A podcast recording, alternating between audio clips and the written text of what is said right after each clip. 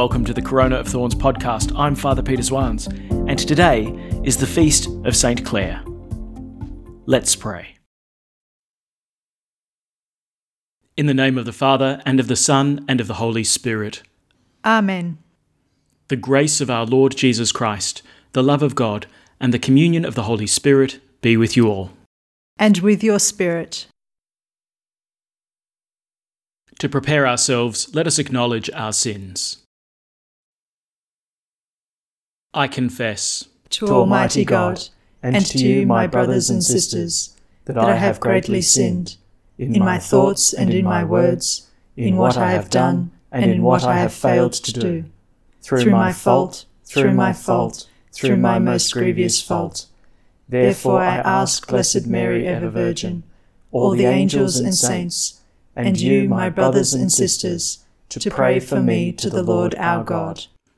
May Almighty God have mercy on us, forgive us our sins, and bring us to everlasting life. Amen. Lord, have mercy. Lord, have mercy. Christ, have mercy. Christ, have mercy. Lord, have mercy. Lord, have mercy. Let us pray. O God, who in your mercy led St. Clare to a love of poverty, grant through her intercession that following Christ in poverty of spirit, we may merit to contemplate you one day in the heavenly kingdom.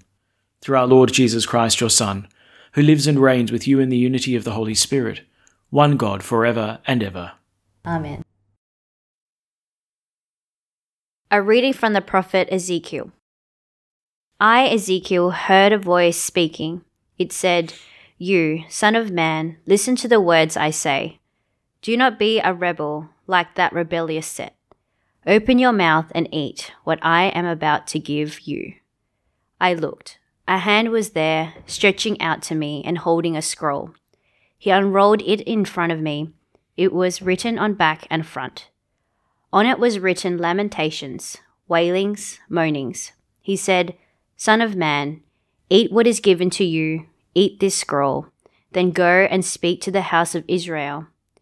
I opened my mouth, he gave me the scroll to eat, and said, Son of man, feed and be satisfied by the scroll I am giving you. I ate it, and it tasted sweet as honey. Then he said, Son of man, go to the house of Israel, and tell them what I have said. The word of the Lord. Thanks be to God. How sweet to my taste is your promise. How sweet to my taste is your promise. I rejoice to do your will, as though all riches were mine. Your will is my delight, your statutes are my counselors. How sweet to my taste is your promise. The law from your mouth means more to me than silver and gold. Your promise is sweeter to my taste than honey in the mouth. How sweet to my taste is your promise. Your will is my heritage forever, the joy of my heart. I open my mouth and I sigh, as I yearn for your commands. How sweet to my taste is your promise. Alleluia, Alleluia. Take my yoke upon you, learn from me, for I am gentle and lowly in heart. Alleluia. The Lord be with you. And with your spirit. A reading from the Holy Gospel according to Matthew. Glory to you, O Lord. The disciples came to Jesus and said, Who is the greatest in the kingdom of heaven? So he called a little child to him and set the child in front of them. Then he said, I tell you solemnly, unless you change and become like little children, you will never enter the kingdom of heaven. And so, the one who makes himself as little as this little child is the greatest in the kingdom of heaven. Anyone who welcomes a little child like this in my name welcomes me. See that you never despise any of these little ones, for I tell you that their angels in heaven are continually in the presence of my Father in heaven. Tell me, suppose a man had a hundred sheep, and one of them strays. Will he not leave the ninety nine on the hillside and go in search of the stray? I tell you solemnly, if he finds it, It gives him more joy than to the 99 that did not stray at all. Similarly, it is never the will of your Father in heaven that one of these little ones should be lost. The Gospel of the Lord. Praise to you, Lord Jesus Christ. So, with the exception of a couple of Sundays uh, and the Feast of the Assumption, which is coming up, um, we're going to spend the next two weeks reading from the prophet Ezekiel. So, I thought we might take the opportunity to um, look at some of these readings from the prophet Ezekiel and um, see why the church is putting all of these readings together for us now. Now, first things first, what's the background? Who's Ezekiel and when's he doing his prophet's job? Well, he's in. Well, he's speaking especially to the southern kingdom, to um, Judah and Benjamin, uh, and he's speaking to them in a, um, a very deep moment of crisis.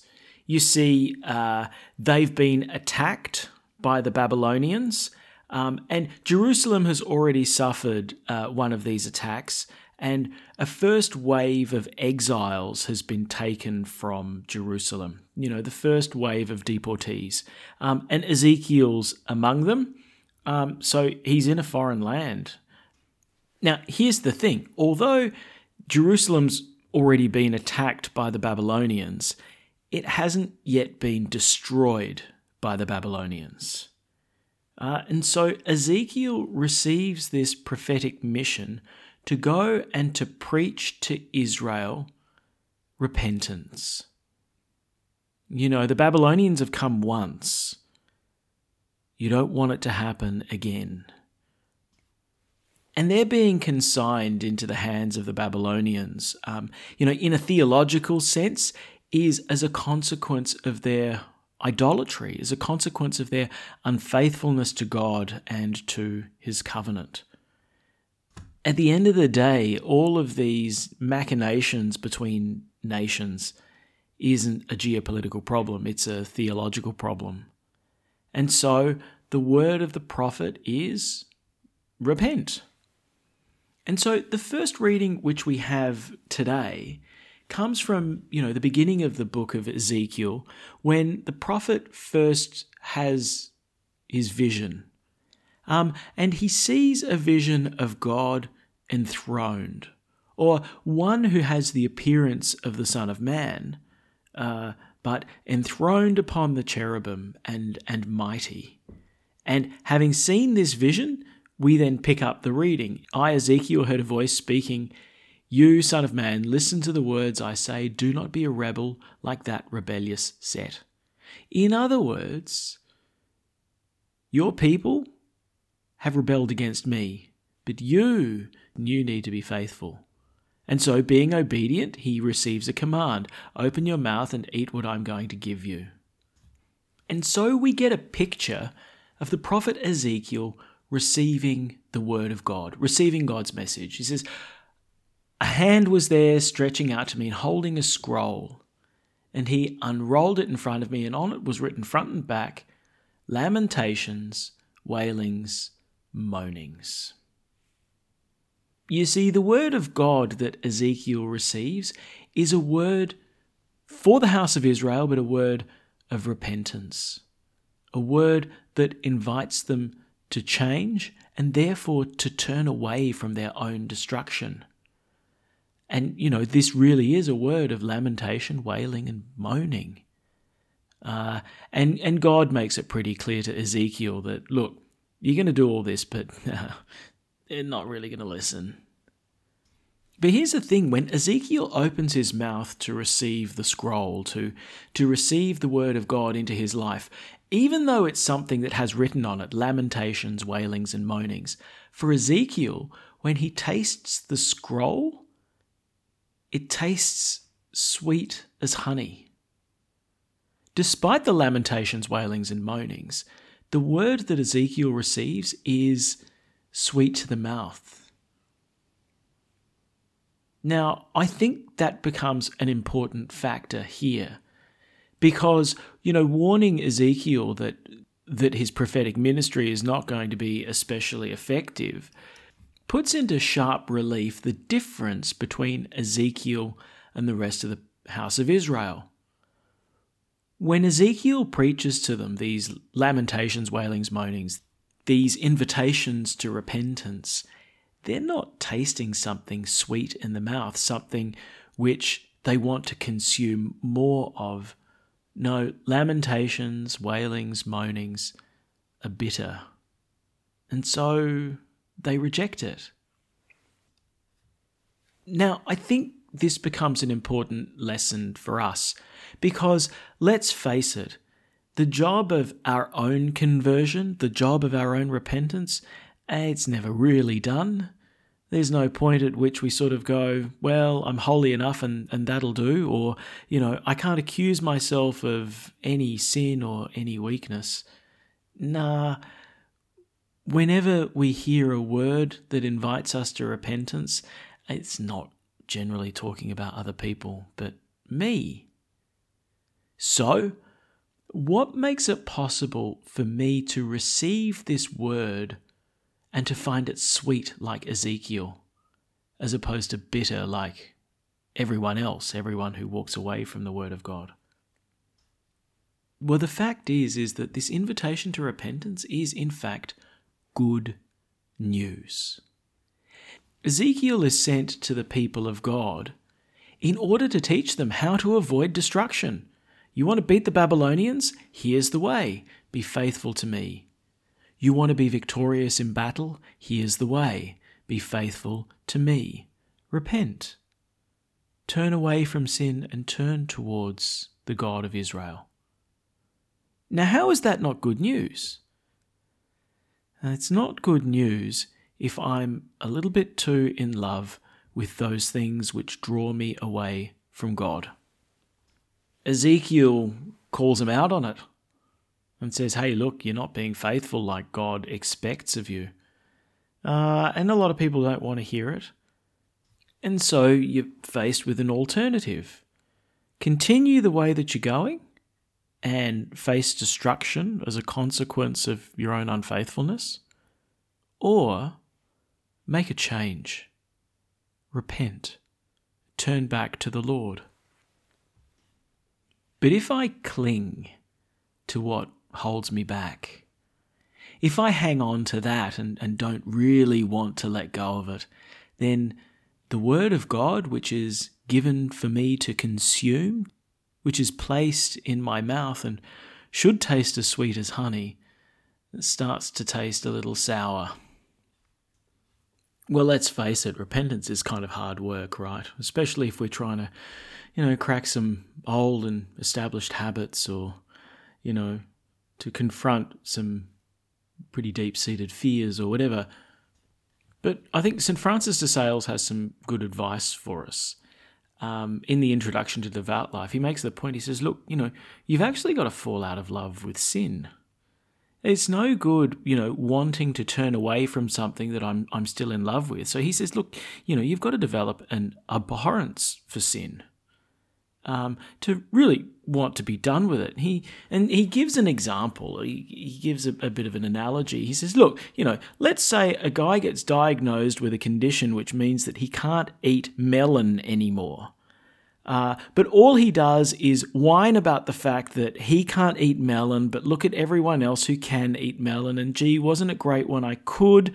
Um, and, you know, I really enjoyed the taste, but now it's such that I can't. He said, but if melon is going to bring you death, why are you longing for it? Why does its sweetness even matter to you? Well, fair enough. It's kind of the same situation with us in sin why do I still long for it? Maybe, maybe that's where the game needs to be played. That when I hear the word of God, that it may be a word that asks for repentance, a word of lamentation, wailing, and moaning, but when I taste it, let it be sweet as honey. Because here is the way to life. Here is the way that takes me away from destruction. Let's listen to Ezekiel in these couple of weeks ahead and ask the Lord really to give us the capacity to savour His Word and to find it sweet and to digest it so that it really becomes part of our life. At the Saviour's command, and formed by divine teaching, we dare to say, Our Father, who art in heaven, hallowed be thy name. Thy kingdom come, thy will be done, on earth as it is in heaven. Give us this day our daily bread, and forgive us our trespasses, as we forgive those who trespass against us. And lead us not into temptation, but deliver us from evil. Deliver us, Lord, we pray, from every evil. Graciously grant peace in our days, that by the help of your mercy we may be always free from sin and safe from all distress, as we await the blessed hope and the coming of our Saviour, Jesus Christ. For the kingdom, the power, and the glory are yours, now and forever. Let us welcome Christ into our hearts with an act of spiritual communion. My Jesus, I believe that you are present in the most holy sacrament. I love you above all things, and I desire to receive you into my soul. Since I cannot at this moment receive you sacramentally, come at least spiritually into my heart. I embrace you as if you were already there and unite myself wholly to you. Never permit me to be separated from you. Amen. The Lord be with you. And with your spirit.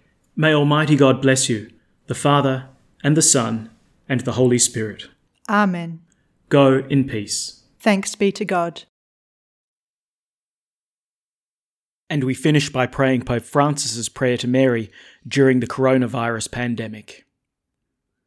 O Mary, you shine continuously on our journey as a sign of salvation and hope. We entrust ourselves to you, health of the sick. At the foot of the cross, you participated in Jesus' pain with steadfast faith.